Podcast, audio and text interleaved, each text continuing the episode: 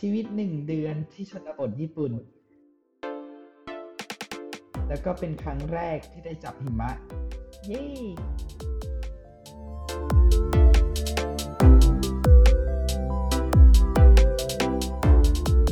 สวัสดีครับ เจอกันอีกแล้วนะครับ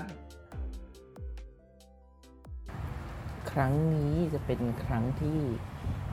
ถัดจากครั้งที่แล้วก็คือครั้งที่แล้วพูดเกี่ยวกับการไปวูฟ ที่ประเทศญี่ปุ่น แต่ครั้งนี้จะมาเล่าเกี่ยวกับการที่ผมไปที่นั่นเป็นอย่างไรบ้าง ก็เริ่มจากครั้งแรกเป็นการนั่งเครื่องบินออกจากประเทศไทยตอนนั้นนั่งจากดอนเมืองไปโอซาก้าคันไซ ก็คือนั่งเอเชียไปครับจากสนามบินดอนเมืองไปที่ไปไปที่โอซาก้าใช้เวลาประมาณ 5 ชั่วโมง แล้วก็ถึงที่นั่น พอถึงเสร็จ ตอนนั้นจำได้ก็คือไฟค่อนข้างถึงดึกแล้วก็เลยไปนอนพักที่สนามบินโอซาก้าคันไซโอซาก้าตอนนั้นที่สนามบินเขาจะมีแบบว่าไปแลกรับผ้าห่มครับเขามีผ้าห่มให้ฟรีสำหรับคนที่จะต้องมานอนค้างคืนที่สนามบินก็คือเราไปเซ็นชื่อ แล้วก็ให้ข้อมูลพาสปอร์ตเข้าไป แต่ตอนเช้าก็ต้องเอาผ้าห่มไปคืนนะครับ คนหลาย ๆ คนก็จะแบบ ที่ผมเห็นก็จะเอาแบบเบาะมาต่อกันแล้วก็มานอนอย่างเงี้ยเนาะหรือว่าก็นอนบนเบาะนั้นไปเลยครับ ผมก็นอนนะแล้วก็นอนไม่ค่อยหลับแบบเพราะว่าแบบแสงส่องตาแล้วก็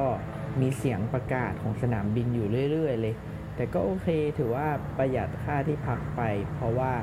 ถ้าเข้าเมืองตอนนั้นก็ใช้เวลาอีกประมาณแบบ 40 นาทีถึง 1 ชั่วโมงก็ ก็นานอะแล้วก็ต้องเสียค่าที่พักไปหนึ่งคืน ก็เลยเลือกที่จะนอนสนามบิน คืนนั้นก็เจอพี่คนไทยกลุ่มหนึ่งที่อยู่ใกล้ ๆ กัน ก็เลยคุยกันนิดนึง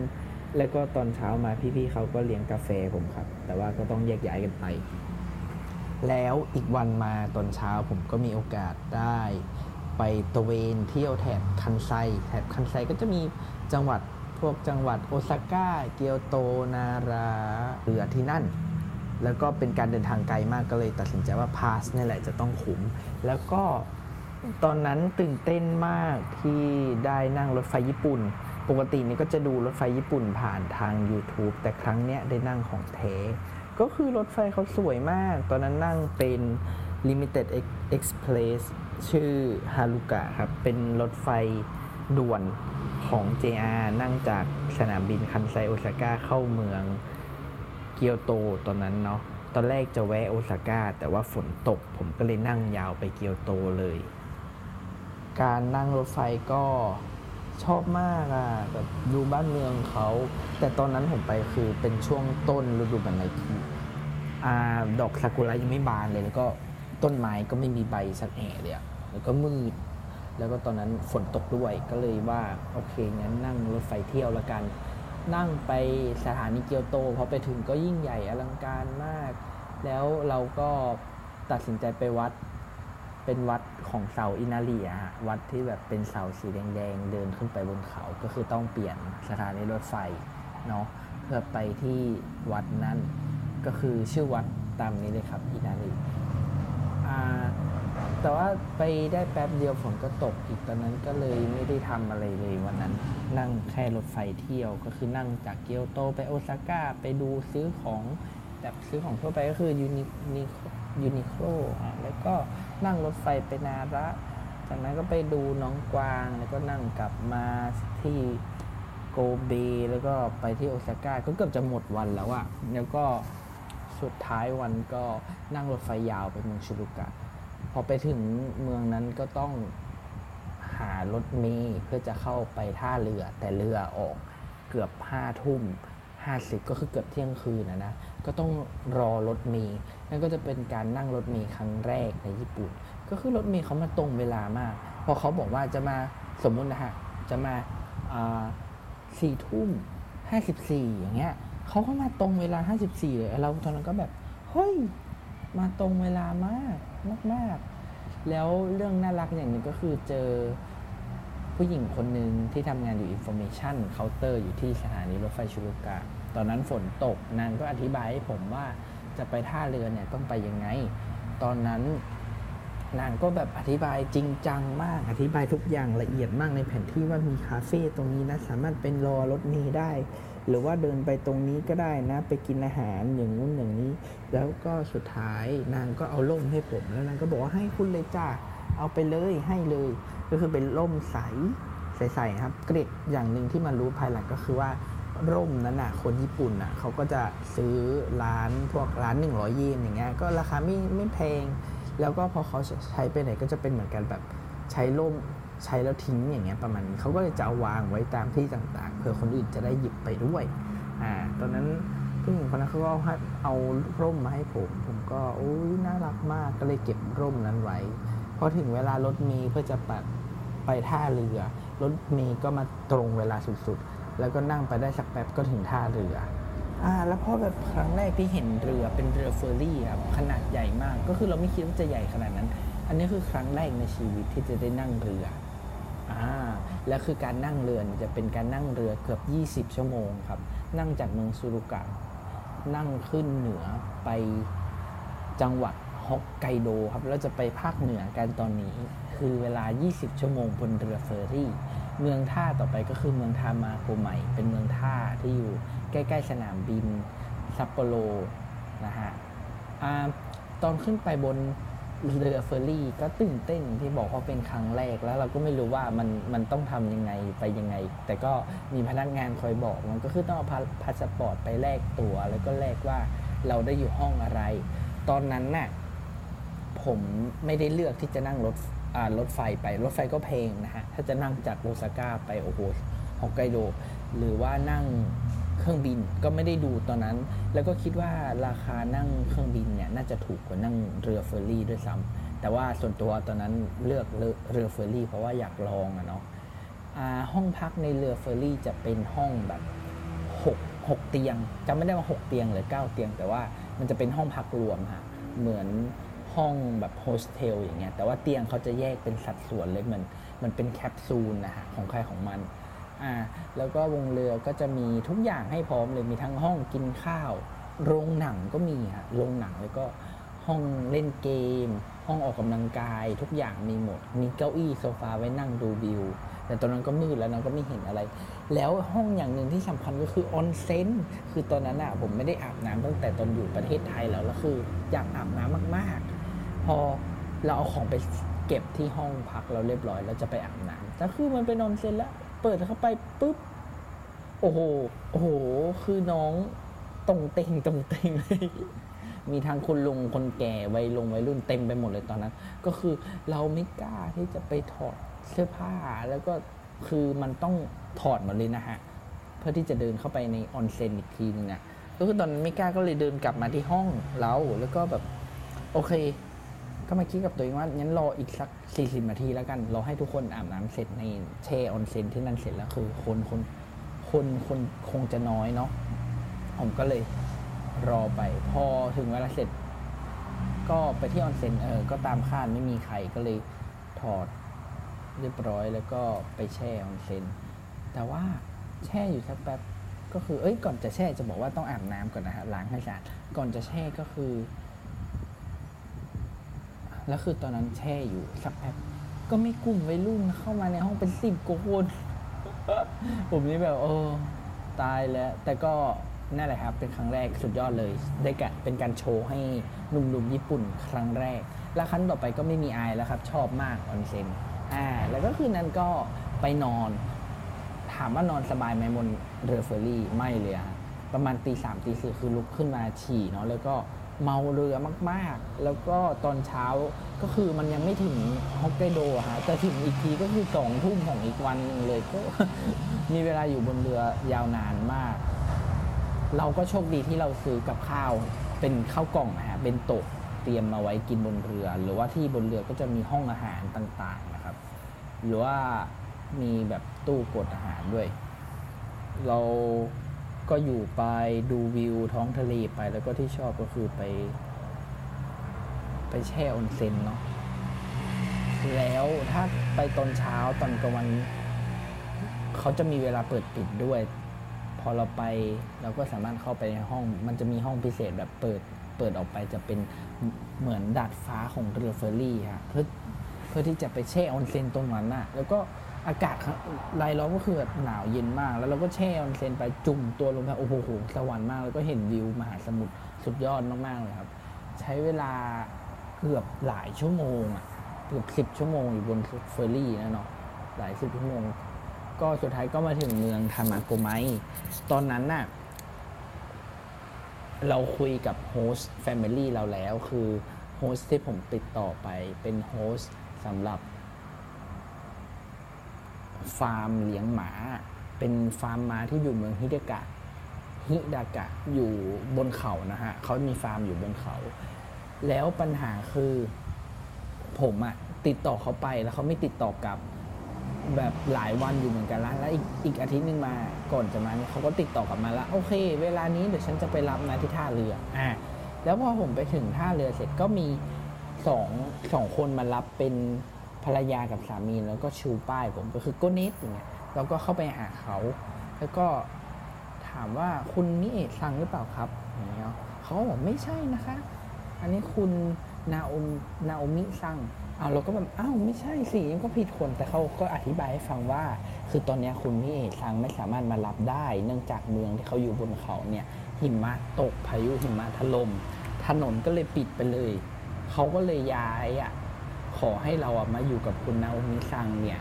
ก่อนสองอาทิตย์ เพราะเราตอนแรกเราวางแผนจะไปอยู่กับคุณมิเอะซังสี่อาทิตย์นะครับไปเลี้ยงม้า แต่ตอนนี้ต้องมาอยู่ที่นี่ แล้วเขาอธิบายให้ฟังว่าเดี๋ยวฉันไปอธิบายให้ฟังเนาะที่บ้าน อ่า เราก็เลยไปบ้านเขาซึ่งห่างจากท่าเรือไม่ไม่นานประมาณ 20นาที ก็มาอธิบายว่าที่บ้านเขาเนี่ยเป็นเลี้ยงน้องวัวครับตอนก็คือไม่ได้เลี้ยงหมาแล้วเป็นเลี้ยงน้องวัวแทน แล้วก็โอเคเราก็คิดตอนนั้นว่าโอเคก็ไม่เป็นไร ก็ถือว่าโชคดีไปได้อยู่ตั้งสองโฮสเนี่ยอ่า ได้ทั้งเลี้ยงวัวกับเลี้ยงหมาแล้วที่บ้านคุณนามิซังก็น่ารักมาก เขามีลูกอยู่สามคน ลูกชายสองคน ลูกสาวหนึ่งคนเนาะอายุตอนนั้นคือน้องคนหนึ่งอายุเก้าขวบสิบสี่แล้วก็สิบหกอย่างเงี้ยไล่เรียกกันเลย แล้วเขาก็มีห้องพักให้ให้เราเป็นห้องส่วนตัวของเรา แล้วก็ชอบมาก พอไปถึงห้องเสร็จเขาก็มาสอนว่าเนี่ยจะนอนก็ต้องเปิดฮีตเตอร์ด้วย เพราะอุณหภูมิข้างนอกก็คือติดลบแล้ว แล้วตอนนั้นจะบอกให้ว่า เป็นครั้งแรกครับ ที่ผมเห็นหิมะ แต่คือมองออกไปจากนอกกระจกนะ ก็คือหิมะโปรยปลิวมาเลยอะเขาเปิดไฟข้างนอก แล้วก็หิมะโปรยโปรยปลิวมา แล้วแบบเฮ้ยหิมะครั้งแรกเฮ้ยหิมะครั้งแรกอะอ่าตื่นเต้นสุดๆ แล้วก็เป็นการเปิดฮีตเตอร์ครั้งแรก คือบ้านเราเราไม่รู้เนาะว่าฮีตเตอร์มันคือยังไงแบบเพื่อให้ความร้อนอะไรเงี้ย มันเป็นฮีตเตอร์อ่ามันเป็นฮีตเตอร์น้ำมันแก๊สเนาะ ก็จะมีกลิ่นแก๊สหน่อยแหละ แล้วก็เปิดไป ก็ดึกแล้วตอนนั้นก็เลยขอขอตัวไปนอน เขาก็โอเค แล้วก็เขาบอกว่าพรุ่งนี้มาเจอกันประมาณ8ปดโมงแล้วก็โอเค แล้วเราจะนอนแล้ว แล้วจะบอกว่าฮีตเตอร์ก็คือร้อนอะร้อนเกินสรุปสุดท้ายก็คือปิดฮีตเตอร์ไปนั่นแหละ แล้วก็ห่อมผ้าห่มแทน ก็โอเคอะนอนสบายมากแล้วก็จะนอนนี่คือมือเท้ามันจะเย็นเนาะก็ใส่ถุงมือใส่ถุงเท้าแล้วก็ใส่หมวกจากนั้นก็นอนหลับสบายเลยคืนนั้น อีกวันมาตื่นเช้ามาโอ้โหเธอหิมะมันขาวจั๊วเลยอะสวยสุดๆแล้วก็ลงไปแล้วก็คุยกับคุณนาโอมิคุณนาโอมิคังก็บอกว่า อันนี้จะเป็นหิมะที่ตกใหม่ คือหิมะที่เพิ่งตกใหม่เนี่ยมันจะนุ่มเป็นพิเศษจะขาวเป็นพิเศษ แล้วเราก็โชคดีที่ได้มาเห็น แล้วว่าโอ้ยสุดยอดงั้นก็เลยขอตัวไปถ่ายรูปก็คือเช้านั้นก็เลยถ่ายรูปเยอะมากได้หลายสิบรูปเลยจากนั้นก็มากินข้าว ข้าวเช้าญี่ปุ่นผมก็ชอบมากก็จะแบบสไตล์ญี่ปุ่นก็คือมีข้าวสวยมีซุปมิโชมีซุปซุปมิโซะเนาะแล้วก็มีนัตโตะ ตอนนั้นอะตอนนั้นไม่รู้จักหรอกมันคืออะไรมันคือถั่วเน่าญี่ปุ่นอะอ่าตอนแรกก็แบบเฮ้ยมันจะกินได้เหรอยืดยืดแล้วพอมากินก็คือแบบชอบอะโดนใจแล้วก็ตอกไข่สดๆใส่ ไปแล้วก็ตีตีแล้วก็กินเลยนะฮะกับข้าวร้อนๆเนาะนั่นก็จะเป็นอาหารเช้าสไตล์ญี่ปุ่นอะแล้วจะบอกว่าที่บ้านคุณนาโอมิซังก็จะมีคุณคุณย้าย ก็ตอนนั้นเราจากภาษาญี่ปุ่นแบบ ง่อยๆของเราที่ที่เคยเรียนตอนมปลายเนาะเราก็เรียกเขาว่าอะไรนะโอป้าโอป้าจังเงี้ยไม่รู้ว่าเรียกถูกหรือเปล่าแต่ก็เรียกเขาไปอย่างนั้นนะเอาอ่าก็โอป้าจังเป็นคุณยายที่อยู่ที่นั่น เขาก็จะเป็นคนทำงานบงงานบ้าน แต่กับข้าวนี้คุณนาโอมิซังจะทำทุกอย่างเลย แล้วครั้งนั้นก็เป็นวันแรกที่จะเริ่มงานเนาะสามีคุณนาโอมิซังเขาก็จะอธิบายให้ฟังว่า ต้องทำอะไรยังไงบ้าง คือฟาร์มเขาเนี่ยเป็นฟาร์มเลี้ยงวัว ซึ่งจะเป็นวัวเนื้อ ซึ่งจะบอกว่าวัวเนื้อเนี่ยเขาก็เลี้ยงสไตล์อุตสาหกรรมเนาะครับ มันก็จะต้องแยกระหว่างแม่กับลูก เนื่องจากตอนนั้นนะมีวัวเด็กประมาณ 10 กว่าตัว แล้วก็วัวแม่แม่เงี้ยประมาณ 20 20 ตัววัววัวแม่กับวัวพ่ออะไรเงี้ยเนาะ แล้วคือมันต้องแยกกัน ก็คือพอถึงเวลาที่จะดื่มนมของน้องวัว เราต้องมัดตัวแม่ไว้กับเสาเพื่อให้ให้เขากินข้าวแล้วจากนั้นอะ ก็ปล่อยวัวตัวเล็กๆอะเขาก็จะมาไล่กินนมจากวัวตัวแม่ แต่ละเต้าของของตัวแม่อย่างเงี้ยฮะอันนั้นก็จะเป็นงานแรกในตอนเช้าแล้วก็ให้ให้ฟางให้หญ้าแล้ววัวส่วนใหญ่ก็จะอยู่แค่ในโรงเรือนของเขานั่นแหละเพราะว่าข้างนอกหิมะมันตกนะครับ อ่านั่นคืองานตอนเช้าก็ใช้เวลาประมาณแบบ ชั่วโมงกว่า 2 ชั่วโมงอย่างนี้ อ่าอันนั้นคืองานตอนเช้าแล้วจากนั้นเราก็จะว่างว่างแบบตั้งแต่ 10 โมงจนถึงนู่นเลยอะ่ะจนถึงแบบประมาณบ่ายสามบ่ายสามนั่นจะก็จะเป็นช่วงให้อาหารเย็นก็จะคล้ายคล้ายๆกัน เหมือนตอนเช้าเลยก็คือ ให้ตัวแม่มากินข้าว แล้วก็ล็อกคอเขาไว้ แล้วจากนั้นก็ปล่อยตัวน้องวัวตัวเล็กมาดื่มนมแม่เขาอย่างเงี้ยเนาะแล้วก็จากนั้นก็ให้ข้าวให้หญ้าแล้วก็ พอเสร็จแล้วก็แยกกันกลับไปอย่างเดิม อันนี้คืองานทุกวันนะครับ แล้วก็จะมีแบบไปให้ข้าวให้ให้หญ้าแห้ง ให้พวกอาหารอัดเม็ดกับแพะอีกตัวหนึ่งอ่าเป็นแพะที่พิเศษแค่ตัวเดียวของของฟาร์มอ่าแล้วก็ดูฉลาดด้วยนะ แล้วก็ผมชอบไปเล่นกับมันคือมันอะชอบชอบเอาหัวมาชนชนผมอะเหมือนแบบเขาเรียกอะไรต่อสู้อะหัวชนเราก็ชอบไปเล่นกับมัน มันก็จะชอบเล่นกับเราอย่างเงี้ยเนาะ อ่าอันนั้นก็คืองานทุกๆวัน ก็โอเคแล้วก็ อ่าวันหยุดสุดสุดสัปดาห์เขาก็จะเขาก็จะบอกแล้วว่าเราสามารถเลือกได้เลย แต่ของเราคือมันก็ไม่รู้จะไปไหน เพราะว่าเมืองที่อยู่ใกล้ๆเนี่ยชื่อว่าเมืองมูกาวะครับ เป็นเมืองติดทะเล แล้วก็ปีที่เกิดสึนามิใหญ่ที่ฟุกุชิมะทางแถบนั้นนะคลื่นสึนามิก็มาถึงนะครับ แต่ก็ไม่ได้ถึงถึงถึงบ้านคุณนาโอมิซังนะ ทำงานตกวันละประมาณสี่ชั่วโมงกว่า แค่นี้แหละ จากนั้นก็เป็นแบบเดินเล่น ผมก็มีเดินเล่น แล้วก็ถ่ายรูปเยอะแยะ คือหิมะเนาะเราชอบหิมะ แล้วก็มีลองแบบไปปั้นตุ๊กตาหิมะทำนางฟ้าหิมะอะไรอย่างเงี้ยนะจากหนังที่เราดู อันนั้นคือกิจวัตรประจำวันของที่นี่ แต่ว่าเสียเสียดายที่แบบอยู่แค่สองอาทิตย์ และคือมีช่วงอาทิตย์ที่ว่าเราอะได้วัน พักผ่อนวันหยุดอ่าคุณนาโอมิซังก็เลยพาเข้าเมือง ไปที่เมืองทามาโกไมไปกินราเมงกันอย่างเงี้ยแล้วก็ไปเดินดูเขาเรียกอะไรเป็นเหมือนแบบพิพิพิธภัณฑ์ประจำเมืองอย่างเงี้ยเนาะเขาพาเราไปอ่าแล้วก็ไปดูพิพิธภัณฑ์ประจำเมืองของเมืองทามาโกไมเมืองท่าว่าเป็นยังไง แล้วจากนั้นก็ไปกินราเมงเป็นร้านท้องถิ่น แล้วก็ราเมงราคาประมาณ 1,000 เยนนะนะ นะฮะแต่ว่ามาเป็นเป็นชุดเลยก็คือมีราราเมงถ้วยใหญ่ มีข้าวมีเกี๊ยวทอดคืออิ่มมาก แล้วก็อร่อยสุดๆแล้วจากนั้นเขาก็พาไปห้างไปเดินดูห้าง เป็นห้างอีออนห้างที่เมืองที่นี่นะฮะไม่เหมือนห้างในเมืองใหญ่ๆเนาะแล้วก็โอเคไปดู แล้วก็ทางคุณพ่อเขาก็ไปดูเครื่องอิเล็กทรอนิกส์ ครับ จากนั้นก็กลับบ้านก็เป็นการเที่ยวเล็กๆ น้อยๆ แล้วคือลูกคุณนาโอมิซังเขาก็เข้าโรงเรียนเทควันโดอย่างเงี้ยเขาก็พาเราไปดูว่าเป็นยังไงบ้างเทควันโด ว่าเด็กๆเขาซ้อมเทควันโดเป็นยังไง และบางวันว่างคุณนาโอมิซังก็พาไปแช่ออนเซ็นตอนแรกเขาถามแล้วว่า เธออยากไปไหมออนเซ็นอะเธอแบบชอบไหมอย่างเงี้ย ตอนนั้นเราได้ยินออนเซ็นคือเราแบบไปครับไปชอบแล้วคือชอบแล้วไงตอนนั้นก็คือ จากที่บนเรือเฟอร์รี่ เป็นการ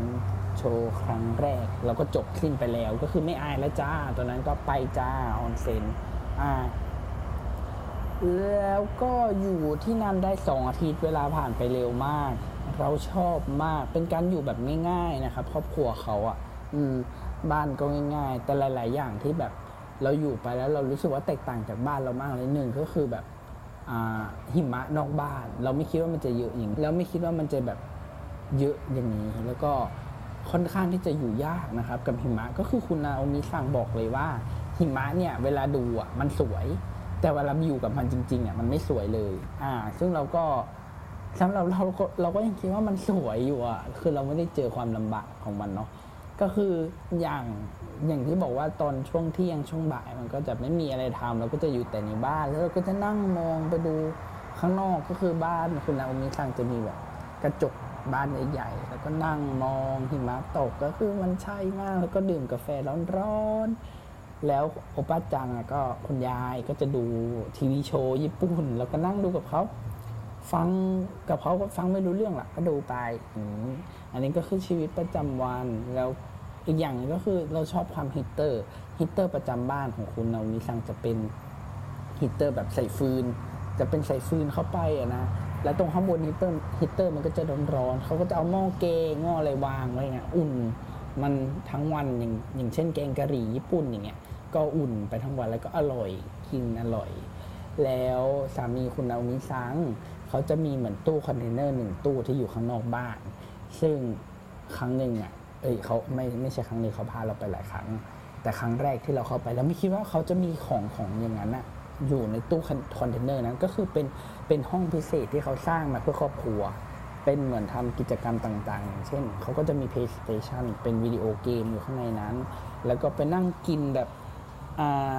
ชาบูกันที่นั่นอย่างเงี้ยดูหนังกันอย่างเงี้ยเราว่าแบบไปนั่งกินชาบูกันเนี่ยแล้วก็ดูหนังอย่างเงี้ยฮะ คือน่ารักมาก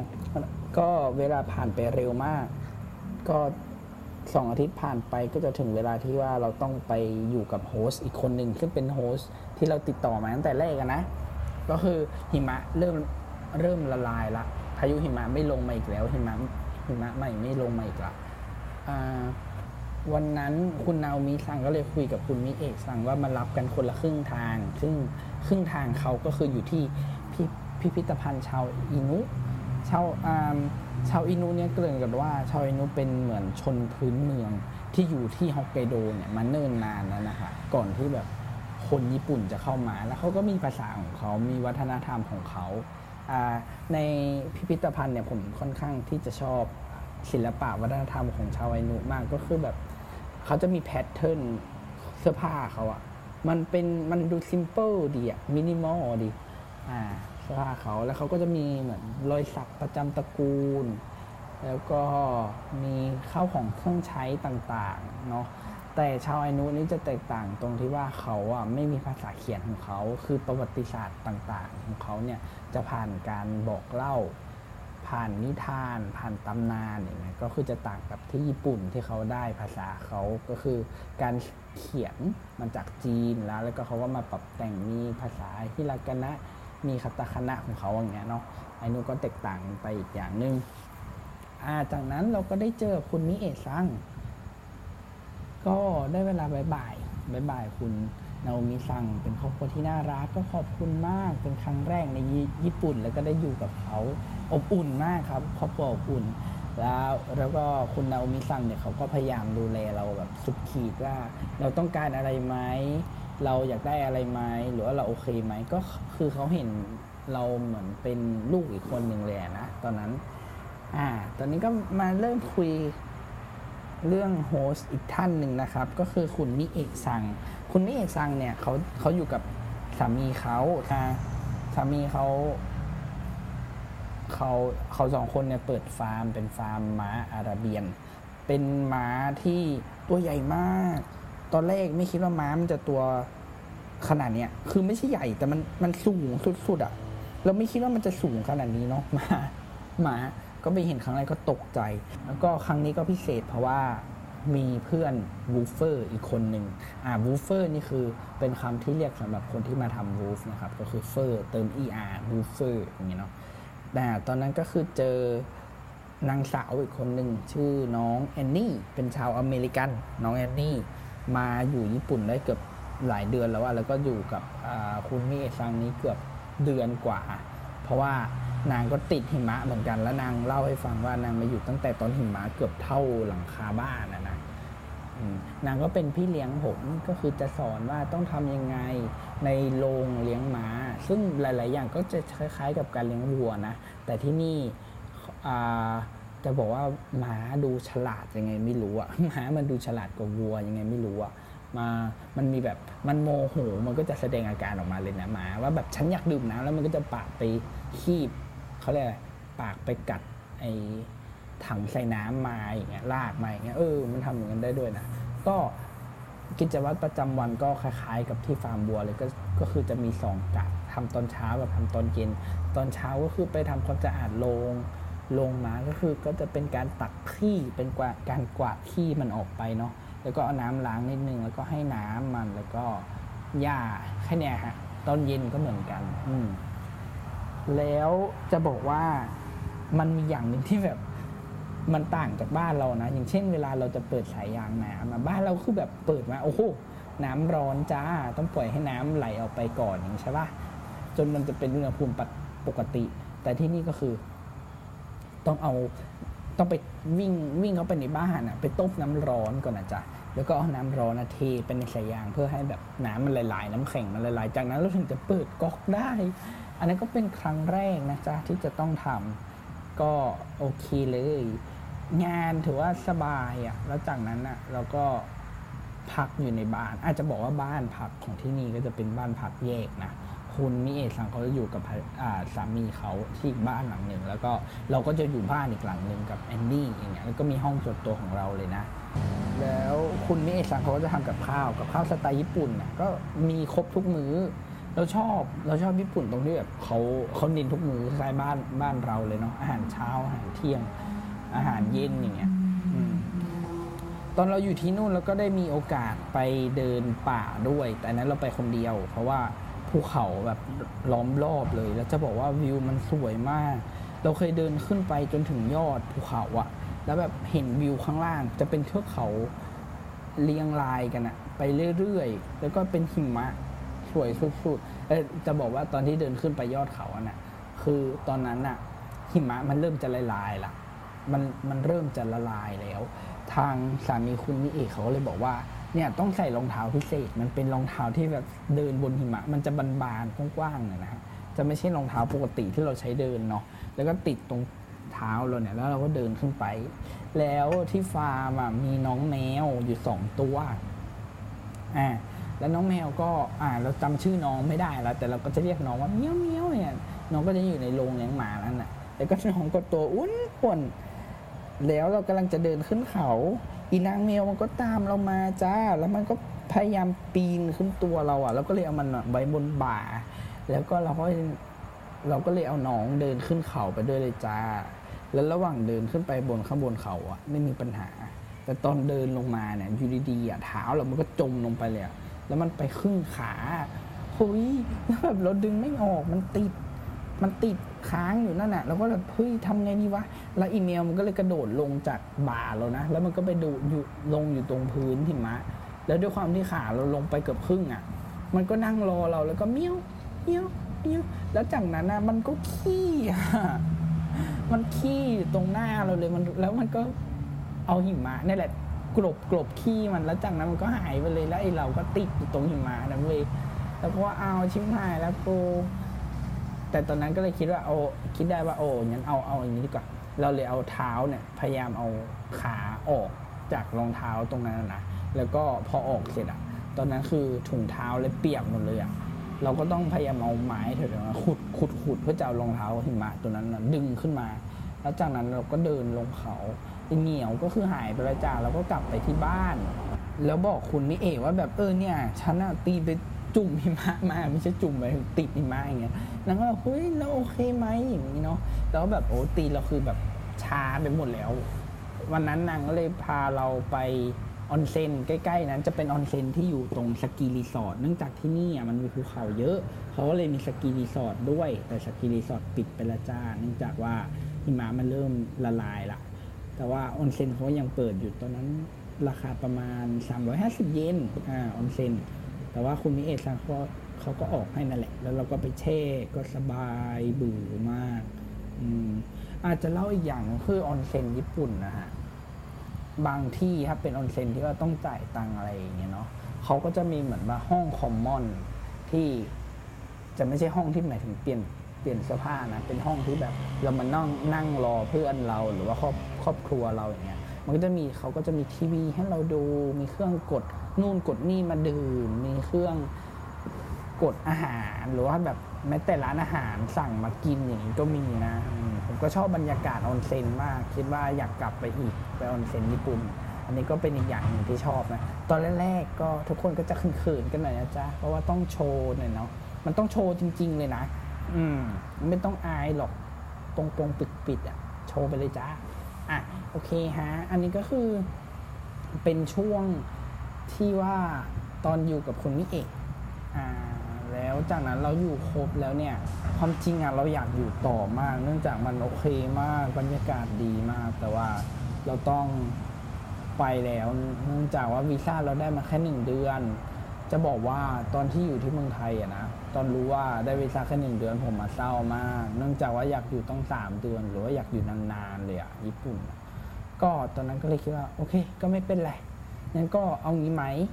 อยู่ดีอะตอนนั้นอะไอเดียมันผุดขึ้นมาว่า เราลองเราลองแบบไปที่อีกประเทศหนึ่งแล้วก็จากนั้นก็กลับมาญี่ปุ่นไหมล่ะอย่างเงี้ยจะได้อีกสิบห้าวันอย่างนี้เนาะตอนนั้นก็เริ่มคิดแล้วจะไปประเทศไหนดีวะไปประเทศไหนดีนะ แล้วเราไปเจอตอนนั้นเข้าเว็บสกายสแกนเนอร์แล้วไปเจอว่านั่งคือเครื่องจากโอซาก้าไปลงที่ ฮ่องกงครับฮ่องกง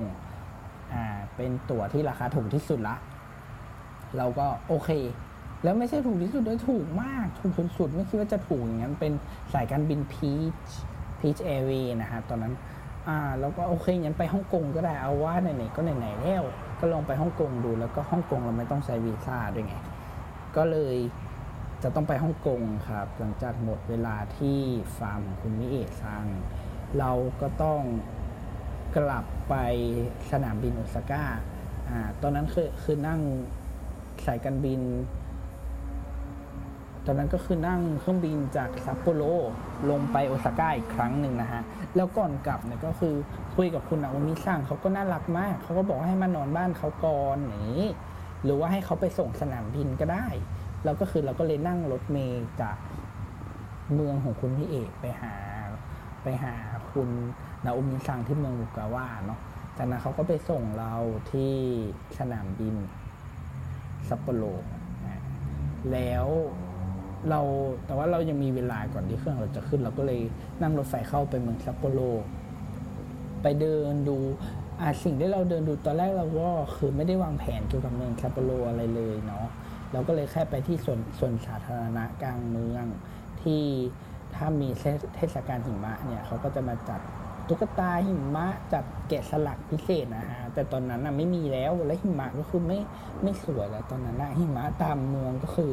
สีดำขมุขมัวไม่สวยเลย แต่เรามีเวลาที่นั่นได้แป๊บเดียวเองเราก็เสียดาย แต่ซึ่งเราก็ดูแล้วนะเราก็ชอบความเป็นเมืองแบบธรรมชาติมากกว่าเมืองนอกเมืองเราไม่ค่อยชอบเมืองใหญ่ ๆ เท่าไหร่ ก็เลยไม่เป็นไรงั้นงั้นก็ไปต่อ ก็เลยกลับสนามสนามบินซัปโปโรแล้วก็รอเครื่องจากซัปโปโรลงไปโอซาก้า แล้วจะบอกว่าตอนนั้นน่ะคือประมาณเกือบสิ้นเดือนมีนาคม ประมาณต้นเดือนเมษายนนะฮะที่ฮอกไกโดเนี่ยคือหิมะก็เริ่มละลายแล้วมันเริ่มอุ่นละแต่ยังไม่อุ่นจริงๆอะใบไม้ก็คือยังไม่ขึ้นยังไม่ผลิดอก แต่ว่าที่โอซาก้าก็คือ เฮ้ยแตกต่างจากเดือนที่แล้วคือต้นเดือนที่ผมมา ตอนนี้ตอนนั้นก็คือใบไม้อะไม่ใช่ใบไม้ดอกไม้บานนะจ้า แล้วโชคดีมากก็คือซากุระบานนะครับเฮนเล่ซากุระบานจ้า แล้วก็สุดยอดนั่งก็คือซื้อพาสพาสรถไฟเหมือนเดิม ไปให้ทั่วเลยตอนนั้นคือไปปราสาทฮิเมจิ ก็คือเลยเมืองโกเบมานะนั่งมาดิดนึง แล้วคือมันสวยมาก ปราสาทสีขาวอยู่กลางดงซากุระ แนะนำถ้าใครจะมาญี่ปุ่นก็มาช่วงช่วงนี้นะฮะช่วงช่วงเดือนเมษานะ ไม่ต้องมามีนานะฝนตกมันมืดมนไม่สวยเลย แต่คือเมษาคือสุดยอด แล้วเราก็ใช้เวลาตามเมืองต่างๆในในคันไซนั่นแหละแล้วจะเราจะบอกว่ามีอีกเมืองหนึงที่น่าน่ารักมากเลย คือเมืองที่อยู่ถัดจากเกียวโตชื่อเมืองอะไรนะ อุนสึหรือเปล่าออกเสียงไม่รู้ถูกหรือเปล่าเป็นเมืองที่ติดกับทะเลสาบบิวะครับบิวะบิวะหรือบิวะนี่แหละอ่า เป็นเมืองเล็กๆ แต่คือน่ารักมากผมเดินตั้งแต่สถานีรถไฟลงไปจนถึงทะเลสาบเป็นเป็นทะเลสาบที่ใหญ่ที่สุดในญี่ปุ่นคิดว่านะน่าจะใช่ละครับ อ่าผมก็เดินลงไปแล้วก็ไปถ่ายรูปตามบ้านตามเมืองแล้วก็ต้นซากุระคือต้นซากุระขึ้นที่ไหนมันสวยที่นั่นน่ะ เพราะว่าดอกมันเป็นชมพูแบบ บานเบิกบานเบิกสวยจริงๆอ่าอันนั้นคือการเที่ยวในคันไซอีกครั้งหนึ่งของผม แล้วจะเป็นการนั่งเครื่องบินไปอีกประเทศหนึ่งของผมแล้วครับ นั่นคือประเทศฮ่องกงอ่าเดี๋ยวก่อนประเทศถูกต้องไหม ผมว่าน่าจะถูกต้องนะอ่าฮ่องกงนี้ ทุกคนบางฮ่องกงนี้บางคนก็จะคิดว่าเป็นจีนหรือเปล่าหรือว่ายังไงแตกต่างกันยังไง ก็คือจะบอกว่าจีนที่เราเข้าใจคือจีนแผ่นดินใหญ่เนี่ยเขาก็จะส่วนใหญ่ก็จะพูดจีนกลาง แต่จะมีบางที่ที่เขาพูดกวางตุ้ง แต่ฮ่องกงเนี่ยส่วนใหญ่เขาจะพูดกวางตุ้ง จีนกวางตุ้ง ซึ่งตอนแรกที่ผมจะไปเนี่ยผมก็ไม่รู้หรอกว่ามันจะต่างกันอะไรขนาดนี้หรือเปล่า แต่พอไปถึงเท่านั้นแหละเออ มันต่างกันนะจีนกลางแล้วก็กวางตุ้ง แล้วคือทางฮ่องกงเนี่ยเขาก็จะมีอะไรหลาย ๆ อย่างที่รู้สึกว่าเขาจะมีเอกลักษณ์ของเขาเอง เนื่องจากเขาเคยเป็นเมืองขึ้นของอังกฤษมาก่อนอย่างเงี้ยเขาก็จะมีความภาคภูมิใจในส่วนนี้ เดี๋ยวผมจะมาเล่าต่อนะครับ EP หน้าว่ามันเป็นยังไงฮ่องกงผมไปที่นั่นได้ยังไงยังไงเจอกันอีกครั้งหนึ่งนะครับบ๊ายบายครับ ฝากติดตามด้วยนะครับ ขอบคุณมากครับ